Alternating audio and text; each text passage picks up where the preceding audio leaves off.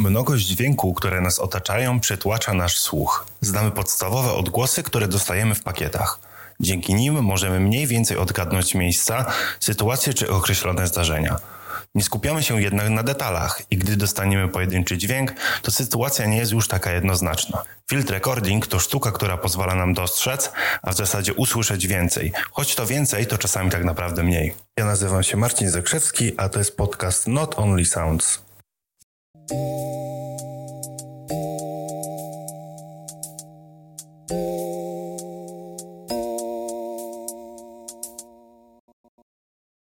Krótko rzecz ujmując, field recording to nagranie terenowe. Jest to jednak spore uproszczenie tematu. Nie chodzi tylko o samo opuszczenie wygłuszonego studia. Pojęcie dotyczy nagrań odgłosów natury, ale też zbioru dźwięków wytwarzanych przez cywilizację. Będzie to zatem rozmowa w sklepie, szczekanie psa czy churalne okrzyki podczas meczu piłkarskiego. Dalej jednak są to pakiety danych. Posłuchajcie teraz pojedynczego dźwięku i spróbujcie go odgadnąć.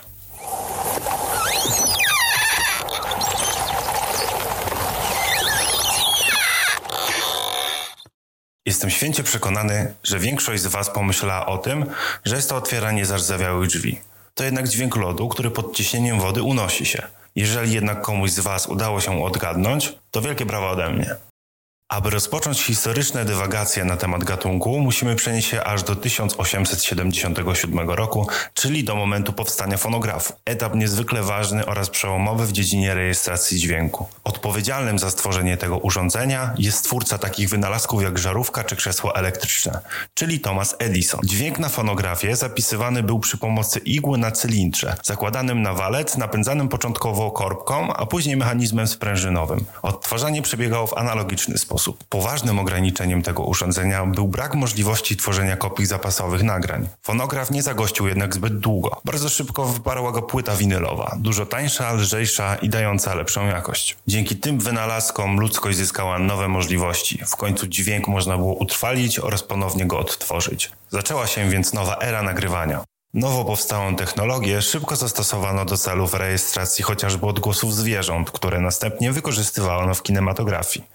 Nagrania w późniejszym czasie zaczęły także służyć nauce, przede wszystkim filologii i etnografii. Rejestrowano mowę plemion, dźwięki miast czy wsi. Bardzo szybko pojęciem zajęto się także od antropologicznego punktu widzenia. Wiele z nagrań nie przetrwało próby czasu. Są jednak miejsca, gdzie możemy cofnąć się w czasie i usłyszeć, jak kiedyś brzmiał świat. Na przykład w Bibliotece Kongresu w Waszyngtonie, która udostępnia kilkadziesiąt pochodzących z XIX wieku nagrań, głównie zapisów rytuałów i pieśni Indian Ameryki Północnej.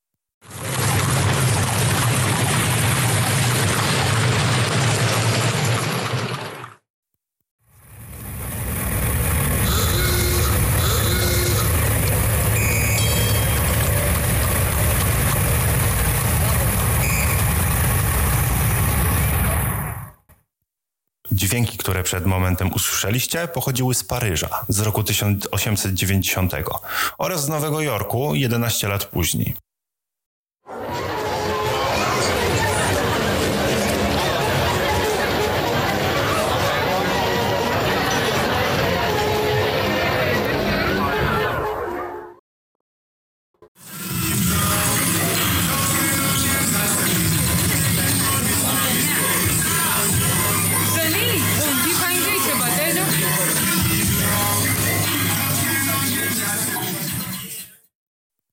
Ostatnie dźwięki pochodzą z Manhattanu i wykonane zostały w 2019 roku. Poprzednie nagranie przed Manhattanem był to Londyn 1967.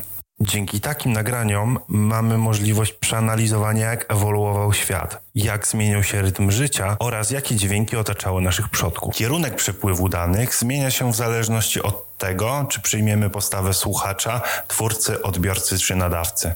Odbiór może być różnoraki i to jest chyba najpiękniejsze w tejże sztuce. Czy cisza może być utworem? John Cage, zwany kompozytorem ciszy, stworzył utwór 433, którego premiera miała miejsce 29 sierpnia 1952 roku w Woodstock podczas Benefit Artists Welfare Fund. Cage odkrył ciszę dla świata muzyki, co było rewolucją estetyczną o epokowym znaczeniu. Jego utwór wykonał pianista David Tudor. Kompozycja składała się z trzech części, w których muzyk jedynie otwiera i zamyka klapę swojego pianina, nie wydając z niego ani jednego dźwięku. Mogłoby się wydawać, że to kolejny wyimaginowany performance, nic bardziej mylnego. Nie zrozumieli przesłania, wspomniał potem John Cage, nazywając swe dzieło 4.33. Nie istnieje nic takiego jak cisza. Sądzili, że to cisza, bo nie potrafili słuchać, a przestrzeń była pełna niespodziewanych dźwięków. W pierwszej części można było usłyszeć szum wiatru dochodzący spoza budynku.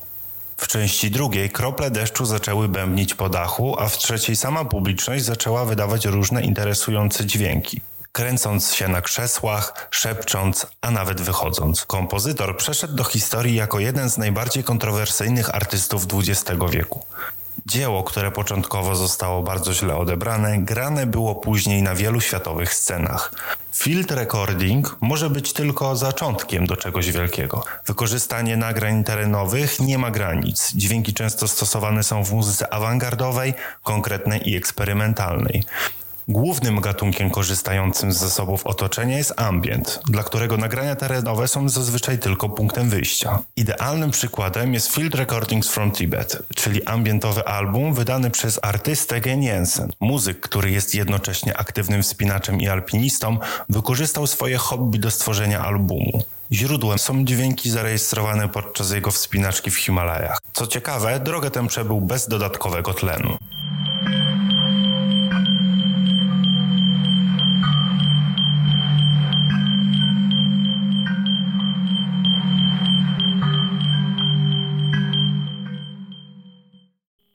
Nagrane materiały, kiedy trafiają do studia, przerabiane są w taki sposób, że nabierają totalnie nowego znaczenia. Gdybyśmy posłuchali surowych materiałów i pracy finalnej, to ciężko byłoby uwierzyć, że to faktycznie te same utwory. Inspiracje z field recordingu czerpią jednak także bardziej znane i popularne kierunki jak muzyka elektroniczna czy metal. Black Merlin w 2016 roku wydał swoją pierwszą płytę z serii Island Explorer. Zatytułowana ona została Hypnotic Tradition. Brytyjczyk zapuścił się na dzikie ziemie Indonezji, zwiedzając Bali oraz sąsiednie wyspy. Artysta w tym czasie współpracował z muzykami Starego Świata i dźwiękami otaczającej go natury. Nagrywali gongi, bambusy, dżungle, morze, dzikie zwierzęta oraz wszystko, co ich otaczało. Surowe nagrania zostały następnie zabrane z powrotem do jego studia w Londynie, gdzie zmiksował je, tworząc tym samym pełnoprawny album.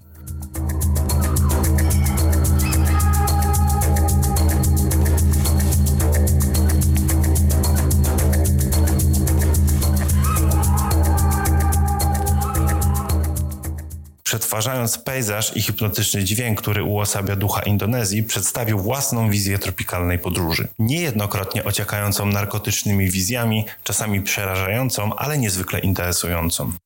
Field recording, pomimo że dotyczy dźwięku, jest niezwykle plastyczny. Ma wiele wspólnego z książkami. Podczas odbioru uruchamia w naszym mózgu projekcje. Odbieranym dźwiękom nadajemy nowe znaczenie, przetwarzamy je i niejednokrotnie dokładamy do nich obraz. Podczas słuchania tych nagrań nasze uszy niejako otwierają się, pobudzając zmysły i pozwalając na zarejestrowanie większej ilości dochodzących do nas nut. Pozwala nam to spojrzeć na świat nieco inaczej. Wspaniałym aspektem tej sztuki jest także to, że nie ma praktycznie możliwości wykonania nagrań w taki sam sposób. Każde z miast brzmi inaczej. Maszyny, pomimo tego, że mogą być z tej samej firmy i modelu, zawsze będą działać trochę w inny sposób nawet mało słyszalny, ale jednak w innych. Świadomość istnienia pejzażu dźwiękowego to klucz do zrozumienia rytmu naszego życia, szansa na zwolnienie i dostrzeżenie czegoś więcej niż sprasowany plik o niskiej jakości.